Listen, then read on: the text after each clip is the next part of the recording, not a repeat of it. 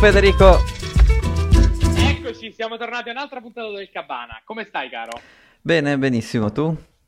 Bene, bene, bene. Dopo una settimana di, di pausa lato mio, siamo tornati più Sì, carichi sì. che mai qui al Cabana. Unico programma che dovete ascoltare, far ascoltare e, e fare proseliti Ah, tipo la Bibbia. Dovere, Siamo dovere la c'è la Bibbia. morte e le tasse, il resto, Esatto, boh. esatto, La morte e le esatto, tasse il siamo- cabana, no, dai. La morte, le tasse e il cabana di sicuro che è lì, sempre lì a darvi informazioni sfiziose il lunedì sera a parlare di Allora. mercati, di Bitcoin, di blockchain. Allora, è successo un sacco di roba questa settimana, Tom. Yes.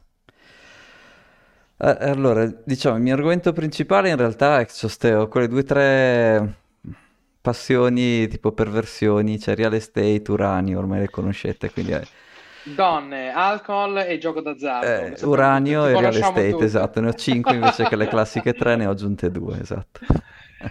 Le cose che fanno, che fanno impazzire Thomas sono Vitalik Buterin, Ethereum, il real estate e l'uranio. Ma oddio, impazzire, no, se devo, se devo correre dietro qualcuno, buono, correre dietro a un barile di uranio, cattivo. correre dietro a Vitali che direi proprio di no. cioè. Ma no, perché lo odi, gli vorresti tirare addosso un, un qualcosa, non lo so. Ma va, ma Vitali bene. per me è sistemato per la vita, È non ha- finito, è finito no. Vitalik, eh, non è- l'odio, l'odio è scemato. Ok, vedete ragazzi, cambia anche nel tempo. Allora, eh, sì, l'uranio, l'uranio che a te ti titilla, un po' come il real estate, sono due temi che ti danno quel non so che, ti, ti danno quel, quel vib, Esatto. quel Perché brividino. alla fine da- dal punto di vista cripto, sai, c'è solo Bitcoin, tutto il resto, e tra l'altro è anche uscito con Coinbase, tutto il resto è più, più un gioco per insider security. trader che altro, insomma, no? Quindi, Tutto il resto sono securities. sì. Allora, ehm, facciamo un piccolo recap di quello che è successo anche nelle scorse due settimane. Che dici? Cioè, Dai, iniziamo c'è da quello, sì, dai, che che ma- è più a tema Eh, cabana, dici? sì, Esatto. Esatto, tema cabana, perché c'è stata la SEC che ha mandato due avvisi di garanzia, uno a Binance e uno ai signori di Sì. Coinbase. E uno dice: Che sta facendo Gary? Che cosa sta facendo quel Gary di Gary? Cosa sta facendo? Che succede? Ma allora, diciamo ha- che eh, eh, beh, l'ipotesi cabanesca è che lui deve difendere i capital markets americani, non gli interessa niente di voi piccoli investitori, non gli è mai interessato. oh, Però non gli non è possibile che non fai il listing su Nasdaq e ti tiri su un server e paghi 4 Ethereum all'amico Vitalik. Questa cosa qua non è, non è ragionevole. Tu devi È usare i, come dire, i, i prodotti, eh, nel senso l'infrastruttura, ecco meglio, ufficiale dei, dei Certo. capital markets americani. Tutto ciò Certo. che è descritto dall'Oway Test è, l'han- come dire, è stato fatto dal 1936, qualcosa, abbastanza generale per descrivere tutto, è una security, ma come dire, se paghi i dividendi, se prendi i soldi dai retail, se hai un piano di business, se hai il dipartimento di marketing, Eh, certo.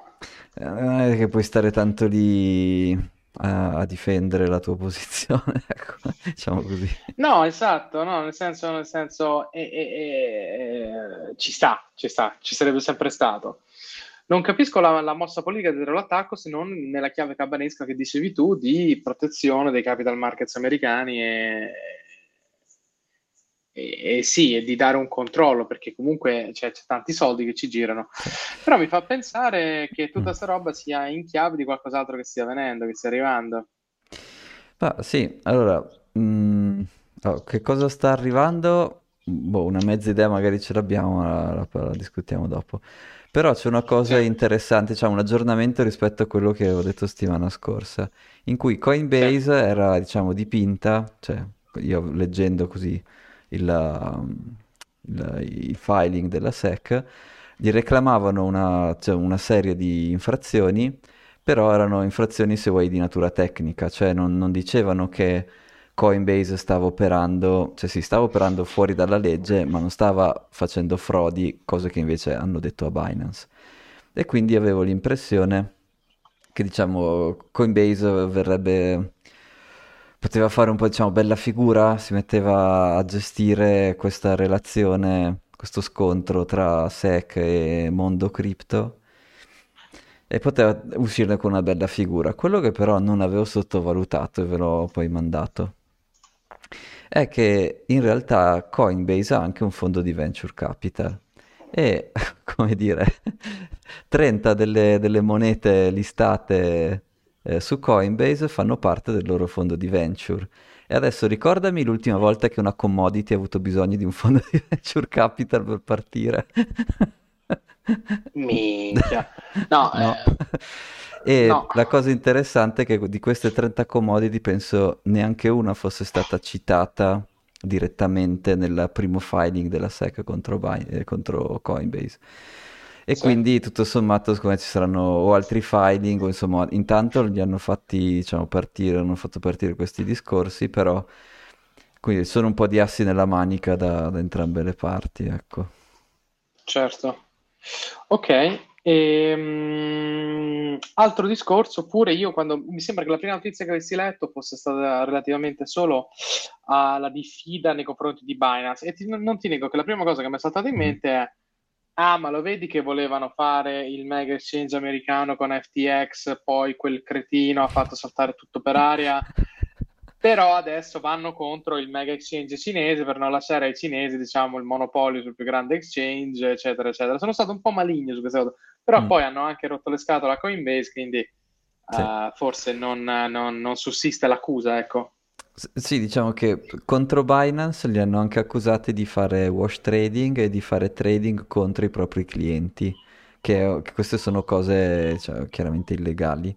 E quindi non c'è solo la parte, diciamo, di infrazione del, reco- del regolamento di exchange, clearing house e broker, c'è anche, ci sono anche delle accuse di, di- di frode.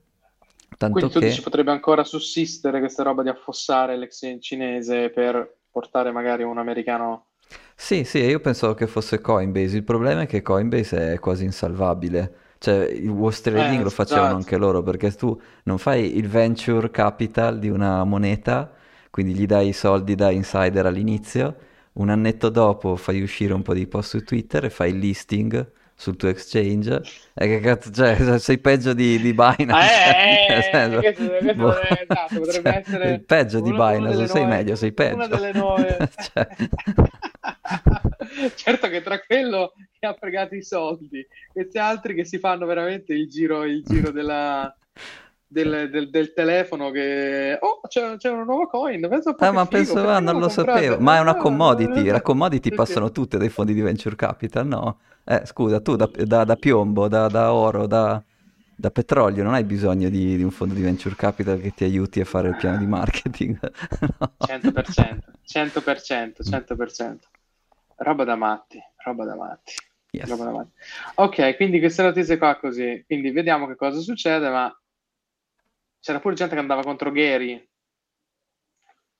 dicendo che il signor Gensler Ma sì, ho letto due cose. Una che aveva fatto, gio- aveva fatto una job application per Binance. Se- magari questa è vera, sarebbe Ma divertente. no, no, ma no, no, Sarebbe divertente, credo. ma No, non ci credo. può, può anche essere credo. vera. No, dai, no. E l'altra voglio che invece secondo me è sicuramente falsa, che ha shortato Bitcoin, ha- è impossibile. Cioè, eh, come Ieri. dire, sì, no, impossibile. Non l'avrebbe mai fatto in maniera, anche se l'avesse fatto, non l'avrebbe mai fatto in maniera rintracciabile, quindi assolutamente impossibile. Stranissimo. Ok, ok, ok, ok. Ah, va bene. Passiamo a qualche altra notizia, che dici? Di questa settimana, sì, tu me ne hai mandata qualcuna anche, sì, sì. Allora, sì, c'era sta roba che, ragazzi, popolo del Cabana, amici che ci ascoltate, vi ricordate tutta la tecnica di Thomas per minare in maniera strategica per far sì che prima degli altri pa, pa, pa, pa, pa, Diciamolo, Thomas è riuscito a minare un blocco in incognito. Non è vero. Ma anzi, oggi mi sono anche dimenticato di far partire il nostro miner, cosa mi ero dimenticata. Ah, ecco, te l'ho dimenticato. No, c'è un tizio, naturalmente non è Thomas, lo sto prendendo in giro. C'è un tizio che ha minato un blocco con eh, quanta potenza di calcolo? Pochissima, tipo Eh, 17 tera hash? 17 terahash che allora un Antminer di ultima generazione sta sui 120, quindi un affare che è un decimo di un Antminer, quindi Mhm. può darsi pure un arzicocoletto vecchio, un, un prodotto vecchio, quindi con un vecchio miner. E l'ha beccato, l'ha beccato, ha beccato il blocco. Che ci vuoi fare? È comunque un milione di volte più potente del nostro miner. È comunque un... Se ce l'ha fatta lui, Se ce l'ha fatta lui, ce la facciamo c'è anche noi. speranza anche per noi. C'è speranza anche per noi. E 17 terahertz è poco, ragazzi. Una macchina oggi, una sola macchina mina sui 100 terahertz. Quindi eh, eh, si diceva, si vociferava che sarebbero uscite macchine a 300-400 terahertz, ma diciamo stanno tutte sui 60, 50, 70, 80, 100, 120. Quindi 17 è poco, 17 è pochissimo. Sì, Eh, però, eh, come dicevi tu l'altra volta, le probabilità statistiche sono quelle, quindi sì, sì, a priori la probabilità di trovare il nostro giusto è uguale per tutti. non- Sì, sì. Certo, certo, certo, certo, quindi, quindi così. Ed era uscita pure la notizia che tu mi hai detto falsa di un altro che con un nerd miner, che è questo, questo miner piccolissimo, Mhm. che però tu mi hai detto che ha riscritto il codice Sì. per, eh, per far vedere, ok, quindi così proprio falso, fuffa, buh, buh. Sì. brutto. Ok, in merito a ehm, questo, diciamo, ma sta roba che ho letto su, allora, Gold Telegraph, la notizia viene dal Gold Telegraph, Mm. Che è una testata, diciamo, di queste che girano. Sì, non è, voglio dire, non è, non è, non è lo so, l'autorevolezza del, del Financial Times, però Mm. non è manco l'ultimo del- degli, cioè, non so, Mhm. ha un minimo di autorevolezza, Mhm. diciamo, porta notizie correlate al mondo dell'oro. Ma le notizie collegate al mondo dell'oro in questo caso sono collegate anche al fatto che sembra che eh, Russia, Qatar, Turkmenistan e Iran vogliano fare eh, un hub per il gas naturale dove il gas naturale verrà tradato con una stablecoin backuppata dal go- dall'oro. Wow. Che esatto, se fosse veramente così, se è una cosa che veramente succede, sarebbe la prima volta e ha una certa rilevanza internazionale, cioè fare uno stablecoin eh, beccato dall'oro, eh, diciamo, sarebbe un'innovazione non indifferente per tutto il mercato, no? Ma lo so, cioè, ci sono dei motivi per cui le monete sono state disancorate dall'oro, quindi appena lo fanno, cioè, come dire, se, se le vanno proprio a cercare. Certo. Ehm, tipo Charles de Gaulle aveva sfruttato il fatto che la- il dollaro americano era ancorato all'oro e niente, eh, andava con i battelli a prendersi l'oro. Quindi non, non è proprio... Quindi backed by gold, non lo so, dipende un po' come lo, lo implementano, no?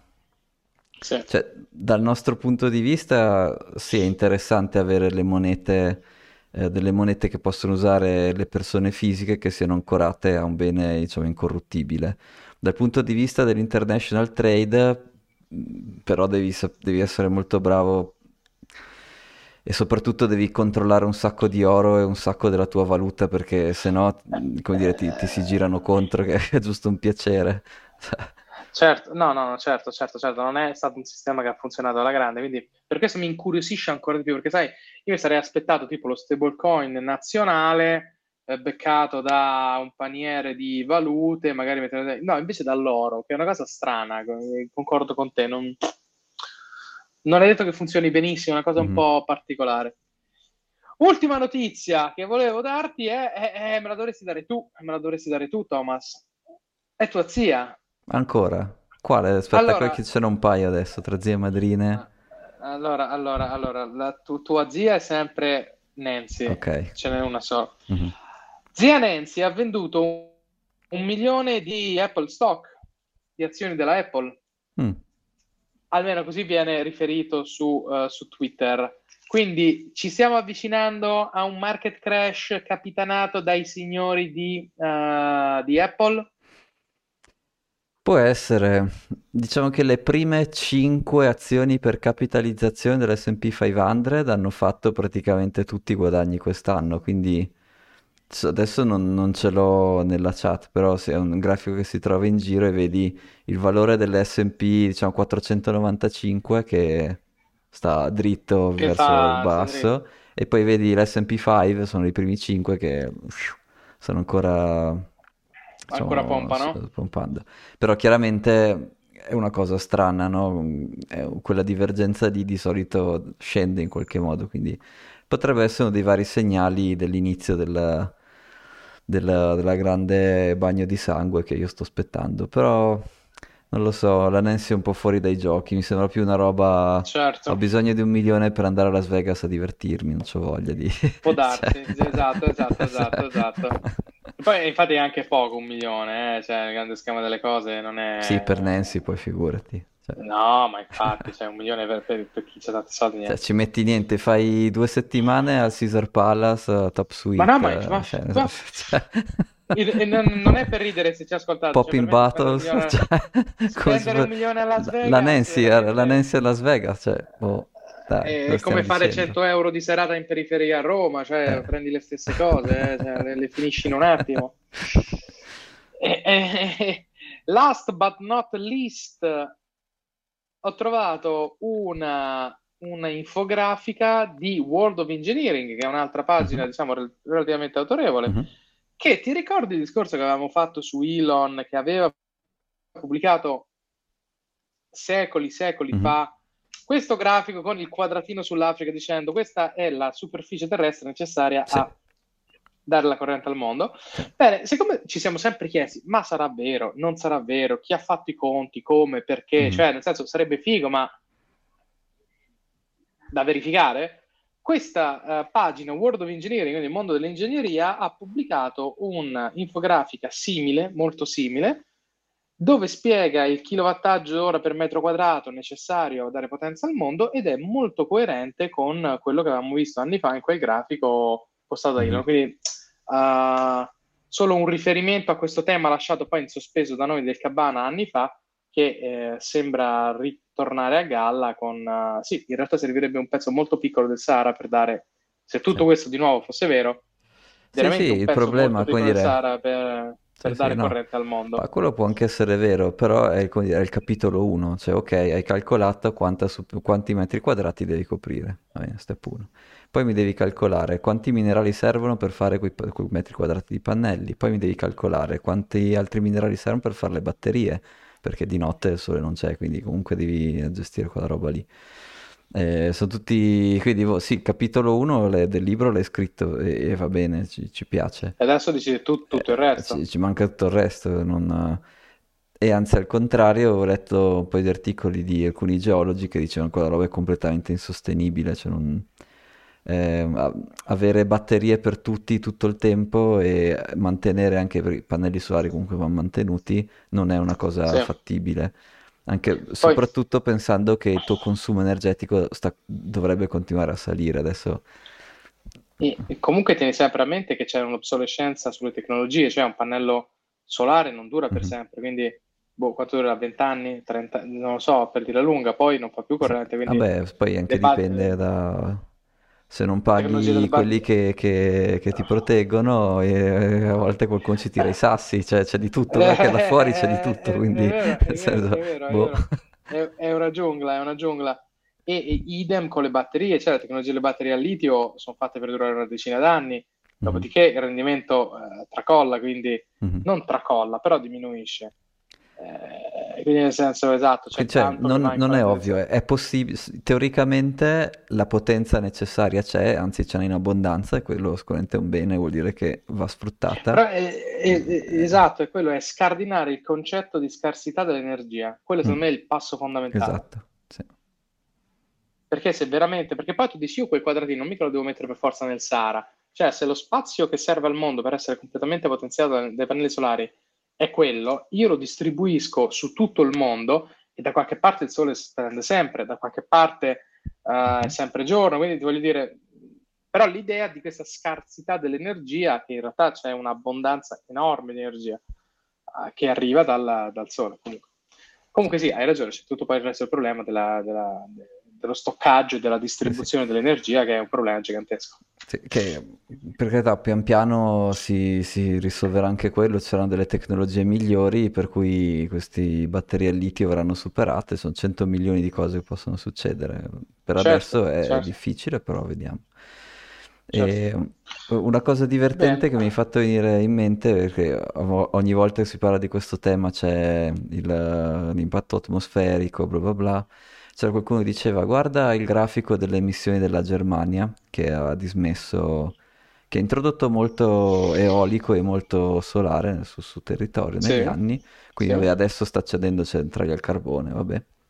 Però insomma, prima di... era un grafico che arrivava fino a qualche anno fa e tu vedevi che stava scendendo le emissioni di CO2 per sì, kilowattora prodotto.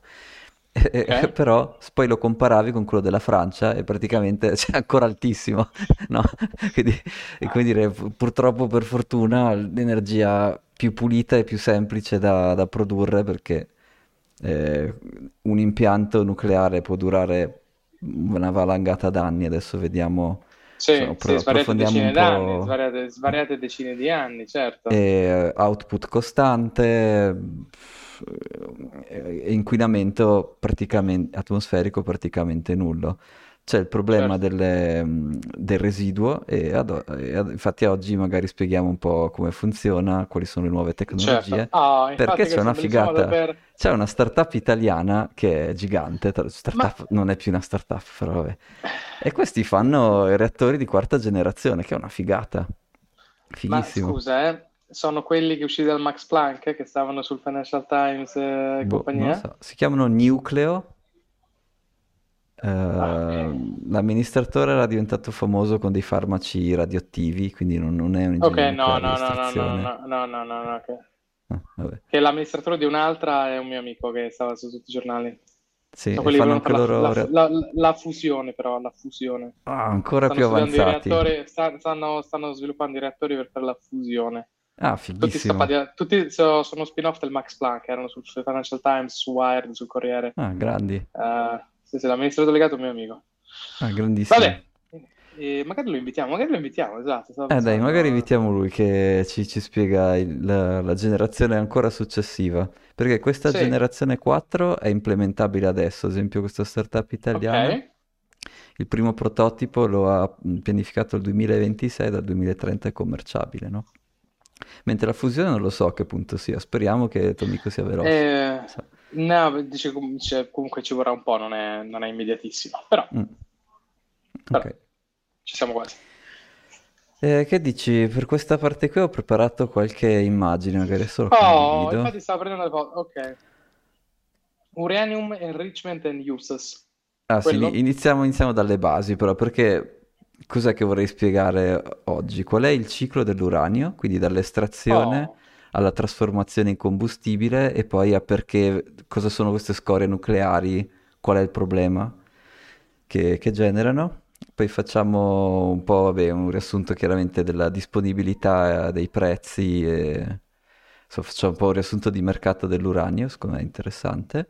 E poi invece andiamo a descrivere questa nuova tipologia di reattori e che differenze hanno con i reattori, diciamo, classici. E secondo me hanno un sacco di differenze e sono una figata. Comunque iniziamo dall'inizio. certo. L'uranio in natura c'è in varie, diciamo, in varie forme, in, um, c'è- anche nell'acqua marina c'è dell'uranio, c'è c'è dappertutto. Sì, La sì, cosa però che ti serve per trasformarlo in combustibile eh, nucleare è che la percentuale di atomi 2, 235, cioè l'uranio ha due isotopi, ha due, diciamo, diciamo così, configurazioni. instabili, quello instabile, quello che si spezza. Sì, quindi nella natura questa, quando tu trovi dell'uranio hai che la percentuale di questo 235 mi sembra che sia attorno allo 0,7% e però Sì, se tu vuoi usare l'uranio dentro un reattore deve arrivare diciamo tra il 4 e il 5% e il processo di, eh, come dire, compattare Arricchi- questi... Cosa? Arricchimento. Sì, il processo di compattare questi isotopi 235 e farli diventare più concentrati si chiama arricchimento, perché di- diciamo che di solito c'è l'isotopo più stabile che è 238 e quindi in natura il 99,3% di- dell'uranio è in questo 238, Eh, però c'è dentro 238. questo 0,7. Sì, E chiaramente eh, il 235 è un po' più leggero del 238, quindi alla fine l'arricchimento uno degli arricchimenti più semplici da capire è una centrifuga. Tu gli butti dentro l'uranio, lo fai centrifugare e pian pianino eh, tutti gli atomi più pesanti vanno da una parte, quelli più leggeri vanno dall'altra e quindi, quindi di questi candelotti di uranio ne tagli fuori la cima e nella cima hai messo dentro, hai, quindi si sono concentrati più di questi isotopi 235. E quindi Ok, questo è il processo di arricchimento. ok. Una cosa che mi ha incuriosito è che ci sono pochissime società nell'Occidente che fanno arricchimento e questa è una cosa che, così che mi ha, mi ha lasciato un po', Ah, un po' sorpreso. Sì, perché? Perché? Perché? Beh, eh, a me no. No? Però voglio sentire perché. Perché, perché ti ha lasciato sorpresa, esatto. Perché il- gli impianti di arricchimento suoi più famosi erano in Russia e adesso non sono ancora sanzionati, ma c'è una certa probabilità che verranno sanzionati. E quindi sapere che ci ok. sono poche società che fanno questo servizio, non so, mi è sembrata un'informazione importante da, da tenere, da tenere presente. Ma secondo me lo è, lo è al al 100%. Eh, Io però penso che eh, sono poche perché sono cose strategiche. Cioè, io mi immagino il governo Mhm. americano, cazzo, non darebbe mai il potere di creare le bombe atomiche a dei privati. Ci avranno le loro due aziende super controllate dal- dal- dall'esercito che, boh, che gli Mhm. fanno l'uranio arricchito per farci le bombe, per farci i reattori. Me l'immaginavo così, ecco, non come un mercato aperto, tipo. Ah sì, ma Perché, probabilmente perché, hai perché se, ragione, arricchi- sì. se arricchisci, se, se arricchisci l'uranio, cazzo, ci fai, ci fai le bombe atomiche. Sì, eh, per arricchirlo a livello bomba deve arrivare al deve avere 90%, 90, quindi infatti, eh, eh, ce n'hai da centrifugare, però sì, concettualmente sì, voglia, sì, sì. voglia, No, no, però concettualmente il procedimento è lo stesso e sicuramente, e infatti ci sono tutti dei certificati che queste società devono prendere a seconda Sì, di quanto possono arricchire. Mi sembra che in Giappone puoi arricchire fino all'8%, negli Stati Uniti vogliono sbloccare l'arricchimento fino al 10%. Sì. Eh, UK è 6%, sono un po' di, di- di varianti. Che ti ricordi un po' qualche anno fa, 5-6 anni fa, c'era la notizia che gli americani avevano bombardato con un drone una Mhm, centrale in Iran e mhm, avevano ammazzato quegli scienziati dell'Iran che stavano arricchendo l'uranio. Era sui giornali, mhm. non era niente di che. E quindi da lì mi è venuto in mente, dico, ma cavolo, cioè, se, se gli americani giustamente hanno paura che l'Iran, diciamo, arricchisca l'uranio, vuol dire che arricchire l'uranio è un processo Sì, e uno degli, molto... diciamo, degli hack più, più famosi era proprio ehm, questo malware che faceva funzionare male le turbine. E le turbine, eh, le centrifughe sono quelle che tu usi per arricchire l'uranio. Quindi la ricerca, diciamo, nucleare dell'Iran era stata estremamente rallentata perché c'erano queste centrifughe che non andavano. che, che no. E Ok. questo però è uno dei- degli, diciamo, dei malware più, più famosi, non mi ricordo come si chiama. Sì, sì, sì, sì. Ah, è vero, me la ricordo sta storia. Hai ragione, sì. Yes. Che gli avevano tirato, bravo, è vero, che gli avevano tirato dentro i malware e non, non gli andavano più le, le, le, le- centrifughe. Ok, ok, ok. Comunque, no, super interessante. Io non lo sapevo la roba delle percentuali dell'uranio. Quindi 4-5% per, uh, Sì. uh, per farsi la corrente, Sì. sostanzialmente. Quindi super, super basso dosaggio. Eh, eh, sì, sì, esatto. E, e una cosa interessante di questo procedimento è che tu puoi anche fare una cosa che si chiama underfeeding, cioè Cioè? eh, gli, Cioè? met- gli interrompi il procedimento un po' prima che sia finito e quindi diciamo nella coda dove dovresti avere solo eh, U238, quindi la parte più pes- di isotopo più pesante che non ti serve, in realtà riesci a tenere dentro ancora un po' di più di, di questo isotopo 235 che ti serve. E quindi è come se tu eh, smettessi questo processo un po' prima. E ok.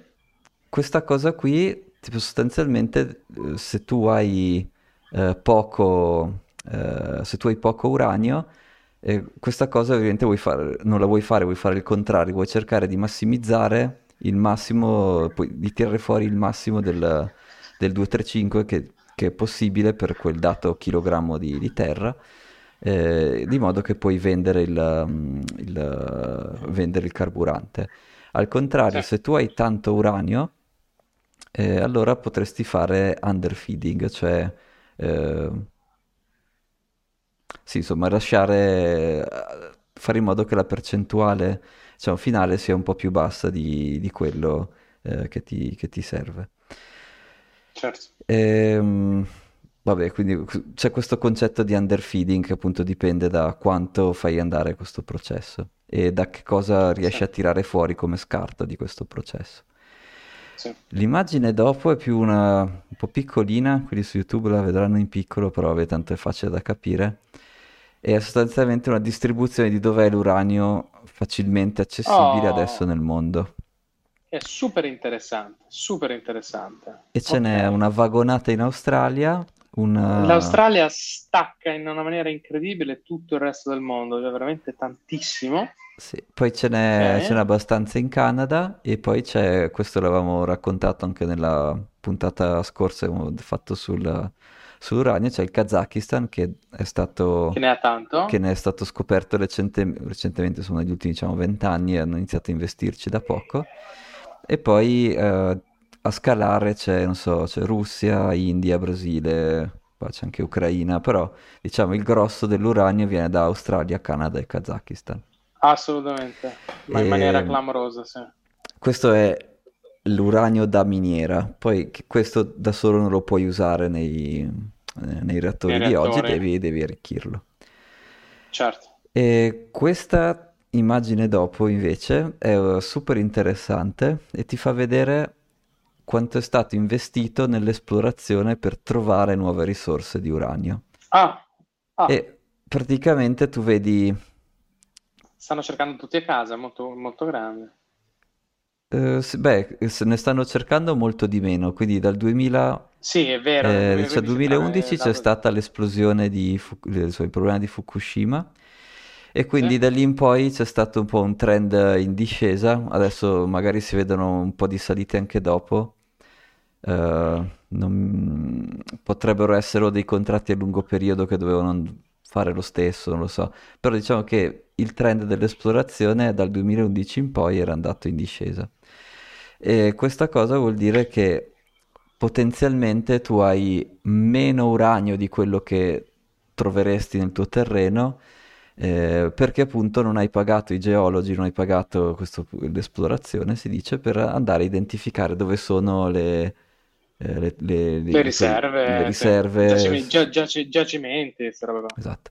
E questa cosa qua è anche interessante, e si collega al ciclo, dei- al ciclo degli investimenti, perché questo, l'inve- l'investimento in esplorazione è un tipico eh, investimento che si fa, ehm, eh, diciamo, di non è CAPEX, ok, perché è un servizio, però potenzi- tu stai andando a mappare eh, qual è- quale sarà la tua capacità di estrazione.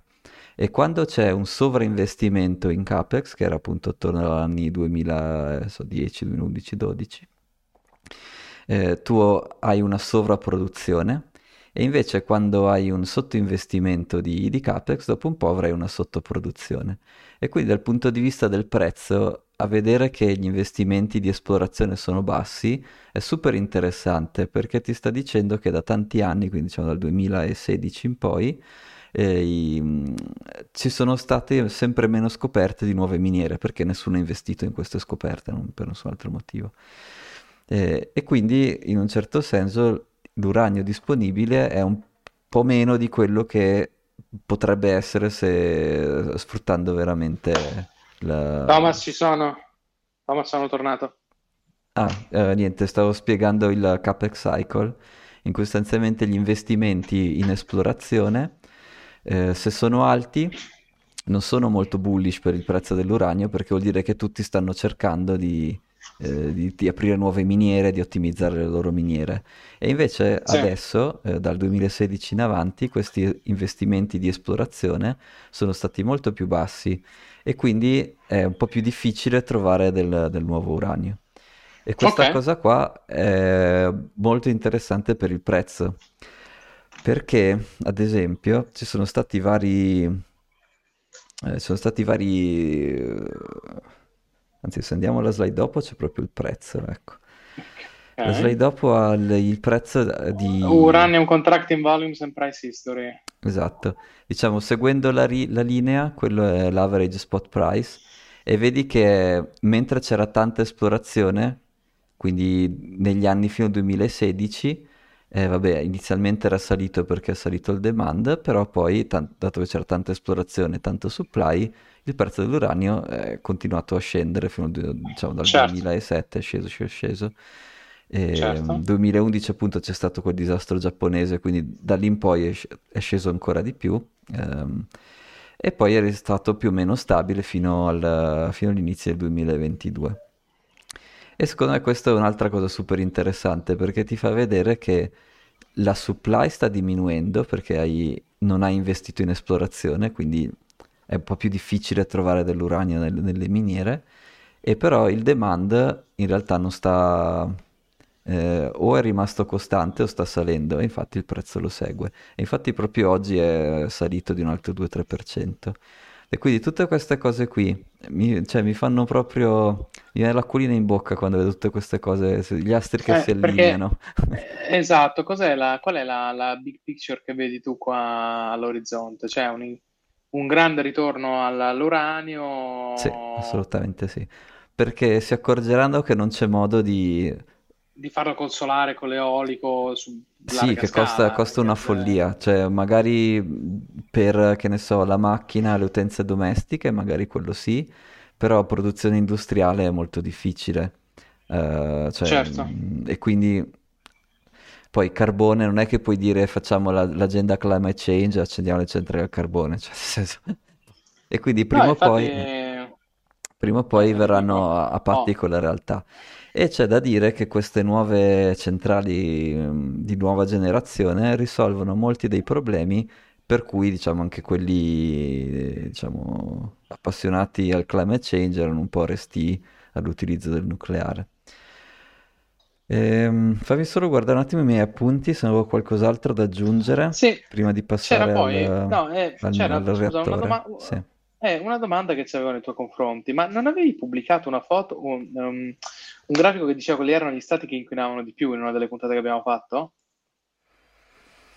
Che c'era tipo la Eh, Cina o l'Asia, tipo che staccava vabbè, ovvio, certo, senza dubbio. pazza.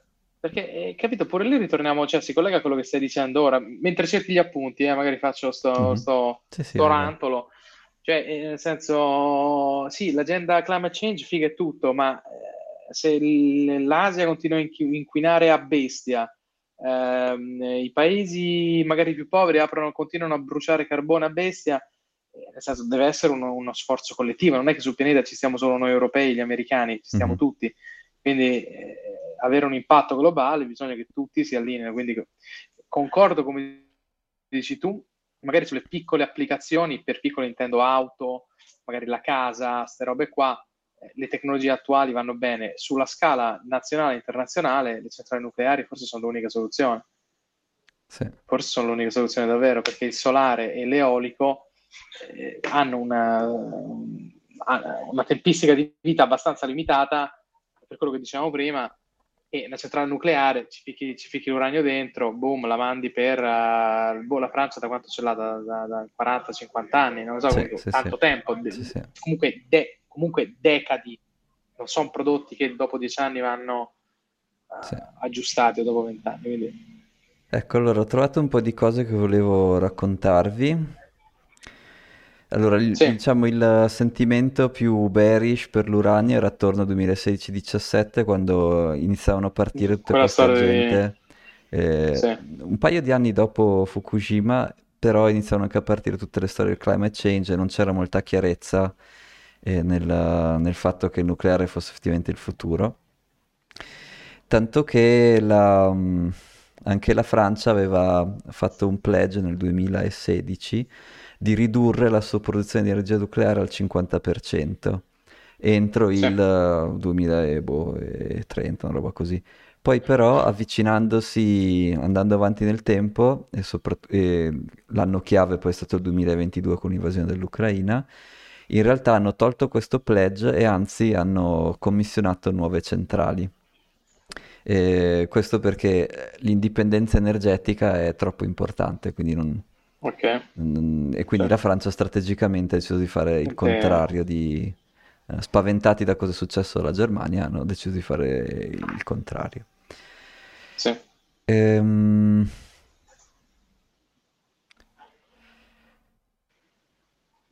ecco, anche questo è interessante. La stessa cosa l'hanno fatta UK, Giappone e Corea, quindi anche loro avevano fatto il pledge di diminuire la loro dipendenza dalle centrali nucleari, invece adesso l'hanno ah, estesa e hanno anche esteso la- la, mh, diciamo, la- il commissionamento di alcune centrali per altri 60 anni.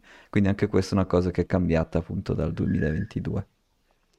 Sì. Poi avevo delle stime di demand, diciamo demand annuo dal, 2000, dal 2023 al 2030 solo per sì. i reattori. Quindi questo demand qui è quello che tu dovrei, la quantità di pound che tu dovrei, di uranio arricchito che devi avere per far girare i reattori che ci sono oggi. E sono 200 sì. milioni di, di, pound. Ok. Eh, arricchito ovviamente. E questa cosa qui sì. In realtà la devi confrontare con il supply attuale. E il supply eh, che... attuale che stimato da, appunto dalle miniere che abbiamo detto prima, sta, sta, sta i 110 e 150 milioni di pound. Quindi hai un 110, deficit. 100, sì, no, non tra, riesci, no? Ah, ci sono degli inventari, cioè, quindi nel mondo ci sono delle stockpile di uranio, cioè okay. cioè non, non, è... Okay. C'è un buffer. Sì, è... Però certo. chiaramente adesso questo sembra eh, fortemente, diciamo uh, skewed, così, probabilmente sbilanciato a mm, favore del, del consumo. Sì. E se inoltre devi anche tenere presente che i, appunto queste stockpile adesso magari le svuoterai, però potenzialmente ci sono alcuni stati che per legge devono tenere il 110%, il 140% di quello che consumano in un anno come stockpile. Quindi comunque sì le puoi usare, però stai spostando il demand un po' avanti nel tempo, cioè prima o poi ti torni indietro. Prima o poi, beh, certo. eh, beh, e certo. quindi anche questa è una cosa estremamente bullish per l'uranio, perché appunto ci sono già dei reattori che funzionano e la loro vita è stata estesa nei casi più estremi addirittura di altri 60 anni, quindi quel demand lì non sparisce da nessuna parte e il supply invece per via di questo underinvestment che è stato fatto nell'esplorazione eh, e invece è un po' più costretto, di, un po' più, un po li, più limitato di quello che, che potrebbe essere. E certo. quindi questo è, è super, super interessante. E una, l'ultima nota che mi ero segnato era la differenza tra il mercato dell'uranio prima del 2013 e dopo il 2000, dal 2013-2014 in poi. E c'è stata una grossissima okay. differenza, non tanto legata alle catastrofi, ma dal fatto che dal 93 all'invasione della Crimea eh, gli Stati Uniti compravano quasi tutto l'uranio che produceva la Russia, un po' per il motivo che dicevi tu, per evitare che avessero l'uranio mm. per fare le bombe. Dice, vabbè, tu mm. dimmi quanto ne produci che io te lo compro. E l'hanno fatto per tantissimi, certo. per, per vent'anni. E quindi... Dal 93 fino all'invasione della Crimea, sì, per vent'anni. Sì. Esattamente. 2012, 2013, cos'era? Esatto. E, e, c'è stato uno spike eh, di prezzo anche dopo, cioè nel 2000 e... Mm, cos'è qua? Nel 2006, 2015-2016 c'è stato, vedi, c'è stato un po' un rialzo dei, dei prezzi, sì, sì, sì, eh, anche quando c'era, non c'era più questo mega compratore, perché prima i prezzi prima sono un po' sfalsati perché appunto c'erano gli Stati Uniti che compravano qualunque, cosa venisse prodotta, mentre c'è stato 2000, 2013 ha avuto il, il minimo, che, e, diciamo il massimo della paura è stato in quell'anno lì perché Fukushima 2011 e, ehm, e, poi sono stati altri, diciamo, spauracchi eh, misti in giro per il mondo. Però insomma, dopo comunque c'era stato questo, questo spike di, di, prezzo dell'uranio, eh, anche senza avere il, il mega compratore. E adesso siamo in un mercato che sta salendo senza avere questo mega compratore di, di uranio russo. E, ehm, e, niente, questa era una, una, una cosa, altra cosa interessante da sapere sul, sullo storico del, del mercato dell'uranio. Assolutamente. Assolutamente. E invece passerei allo schema di come funzionano questi nuovi reattori, perché i reattori classici, non so se li avete visti, sono molto fighi, fanno questa lucetta blu, però sono immersi nell'acqua. E il problema sì. dell'acqua qual è? Allora, beh, l'acqua serve per raffreddare il, il nucleo di, di, uranio che sta facendo le sue cose e, e serve anche a... devono essere delle piscine molto grandi perché sta roba emette radiazioni Mette, fa, eh, emette neutro, eh, sì, neutroni, emette raggi gamma, emette di tutto, e di queste tutto. enormi piscine. E uno dei problemi però è che un neutrone non pesa, cioè pesa di meno di una molecola d'acqua, però insomma, le molecole d'acqua sono fatte con l'idrogeno che non è tanto sì. più grosso di un neutrone. Quello succede sì. che questi neutroni che, sca- che vengono sparati fuori quando da, dalla fissione invece che se vuoi eh, stare intorno, eh, andare a sbattere con, contro qualche altro, con molta energia contro qualche atomo di uranio e far partire qualche altra reazione, sbattono contro i, eh, l'idrogeno dell'acqua e vengono rallentati. E sostanzialmente questa cosa qua ha, ha, due conseguenze. Quella principale, la peggiore, è che dopo un po' questo uranio che c'è qui dentro nel, nel core del reattore, anche se tu sì. lo hai arricchito al, so, al 5%, eh, lui non si brucia fino a 0%, si brucia fino a un, adesso non ti so dire che percentuale, però non arriva a zero e dopo sì. un po' la reazione si va a morire, non perché finisce l'uranio 235 disponibile, oh. ma perché la, non è più una reazione a catena, cioè non ci sono più abbastanza neutroni che vanno in giro come disperati a spingere gli, eh, gli, a spingere insomma gli, le, le, robe una contro l'altra. Ok. E questi sono i reattori, e se, diciamo... Verso, e verso che percentuale succede sta roba? Non si sa. Eh, no, non, non l'ho letto. C'è parte Ok, del 5% ok. si consuma, però, come dire, eh, quando tu tiri fuori questo uranio Non consumato non è zero. eh. 0%.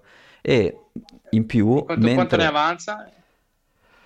Non lo so, mi verrebbe da dire Non si 0,7 sa. che è il naturale, mm, perché in natura non succedono queste reazioni, però potrebbe essere anche un po' di più, Ah, sinceramente non lo vero, so. vero. Ok, ok, ok, ok, però insomma, diciamo, non è finito, non è finito. Esatto, e questo è, Si spegne la pro- reazione, esatto. E il problema delle scorie nucleari è proprio questo, che il combustibile non è finito, cioè potenzialmente ce n'è ancora dentro un po', Ah, ok? E quindi è instabile, certo, ce n'è ancora dentro un po' e possono succedere casini. Ora, ponendo che, cioè, io ho fatto ingegneria ma di tutt'altro tipo, quindi magari sto dicendo delle castronerie folli, se qualche ingegnere nucleare o il tuo amico ci ascolta e ci vuole correggere, prego, vi, vi invitiamo Glielo volentieri. diciamo, e- diciamo.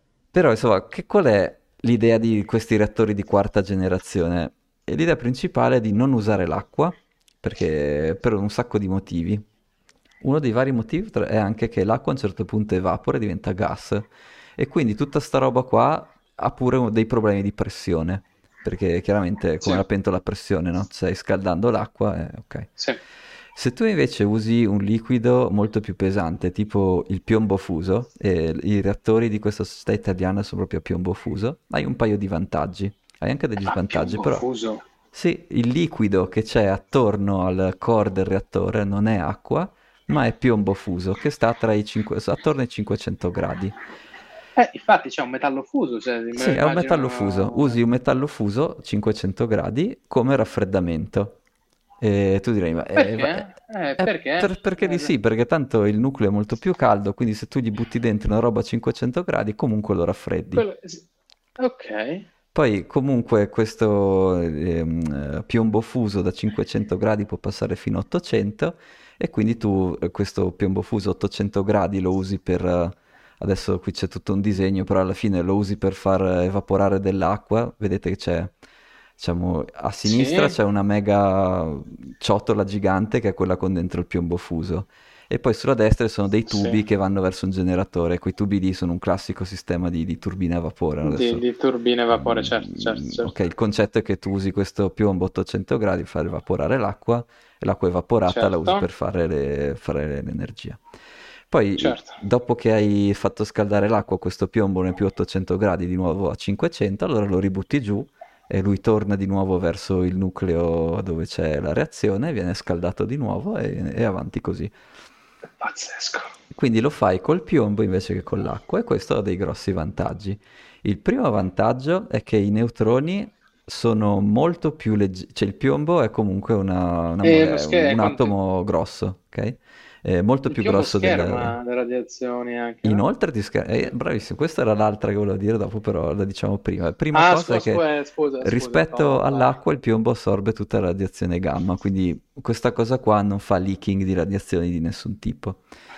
E un altro vantaggio però più interessante dal punto di vista del processo è che appunto questi neutroni che insomma, vanno in giro come i pazzi, vanno a sbattere contro gli atomi, li rendono instabili, bla bla bla, se vanno a sbattere contro una molecola d'acqua vengono rallentati e quindi dopo un po' non c'è più abbastanza energia all'interno di questo nucleo per far partire queste reazioni.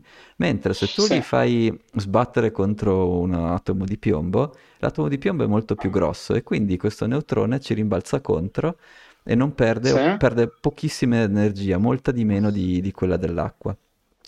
Ok. Perché, e quindi questa cosa qua ti permette di mantenere il livello di, di energia dentro il reattore, il core, il nucleo, alto e questo ti permette di bruciare il combustibile fino a zero, step 1.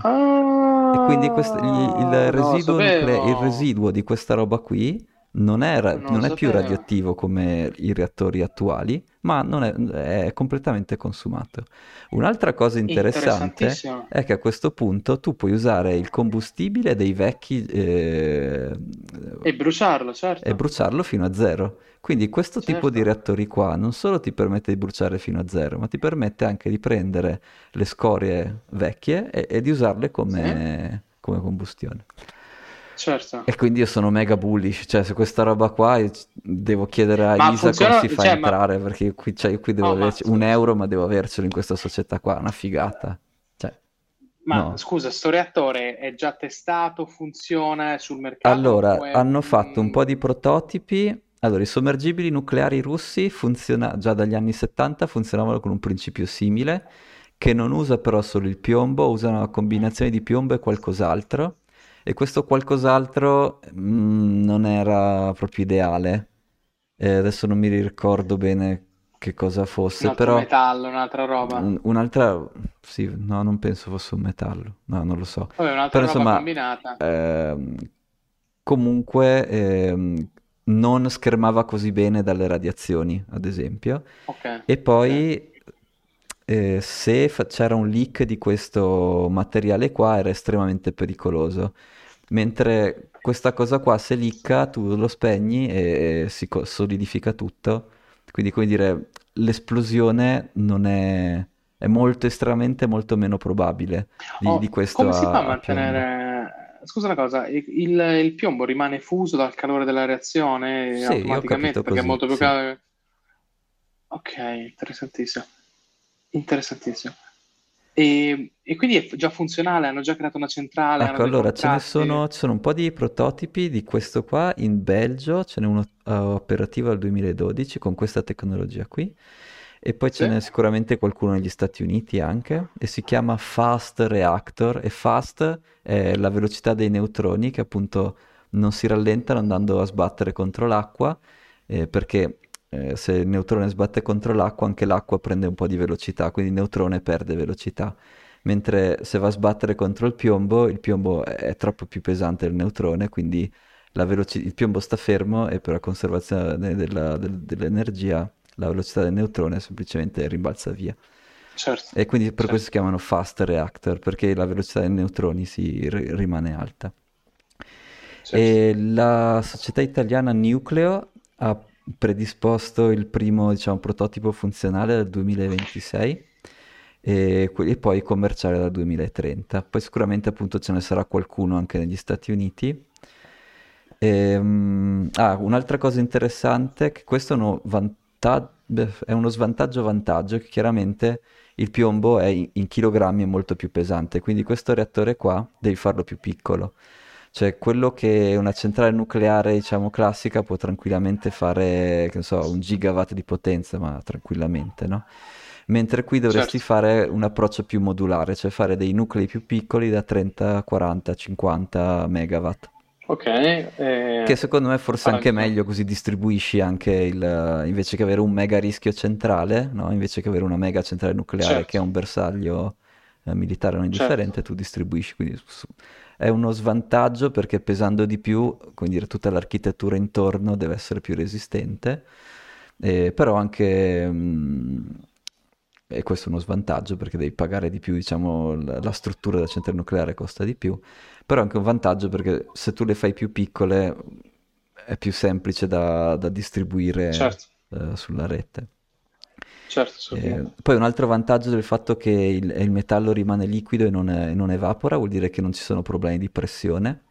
quindi tu non hai l'acqua che bolle dentro che, con la pressione che, che pompa e che quindi come dire, questa, questa bacinella dove c'è la reazione nucleare non è che è una pressione tipo una pentola a pressione cerca di esplodere è una cosa certo. liquida che quindi non ha, non ha, questo problema quindi anche l'eventuale esplosione non è eh, cioè non, non, è una cosa cinetica che, che si spacca tutto. Certo, eh, certo, cola, certo. So, si cola una parete, esce il piombo e si, si, raffredda con l'atmosfera e si chiude da solo. Quindi Basta, è molto più sicuro come, come, approccio. Certo. E, um... e niente, okay. cosa che avevo messo? Ah, niente. Hai messo un signore eh, senza capelli che dice... Questo è il CEO di, di Coinbase, Brian. Ah, è Brian. Sì. Ah, hai capito, il signor... Che il signor mentre Brian. stava dicendo con faccia un po' furba, eh, ma se tu ascolti la SEC, la SEC ci ha detto più volte che solo Bitcoin, che, de- che tutto ciò che non è Bitcoin è una security. Eh, eh se, se, te lo dicono, ascoltali, se non ho capito. cioè, vabbè. Certo. boh. certo. E la, l'immagine dopo è, e l'immagine dopo è la lista di tutte... che moriranno? No, sono, bah, sì, però sono le shitcoin che sono passate sia dal venture capital di Coinbase che sono listate su Coinbase. Quel giochino, Ah, fantastico. Eh, quel bravi. giochino scandaloso Sì, che bravi, bravi. Ecco. Sì. Ma pensate che roba. Vabbè, geniali, quindi cosa, questa nucleo, cosa, cosa, cosa, cosa- dobbiamo cercare di fare una scalata, cosa, cosa facciamo? Io voglio, voglio un No, pezzettino, mi piace sta roba fosse, dell'ora. No, no, no, anche se fosse ci un euro, io voglio uno ci metto anch'io un euro. 0,00001% Voglio di nucleo. Cioè, Allora, no, dimmelo perché lo facciamo insieme. Ci metto anch'io un euro. Ci Ottimo. metto anch'io un euro. Basta, Il stasera me l'hai portfolio, venduta. Me l'hai, portfolio del me l'hai.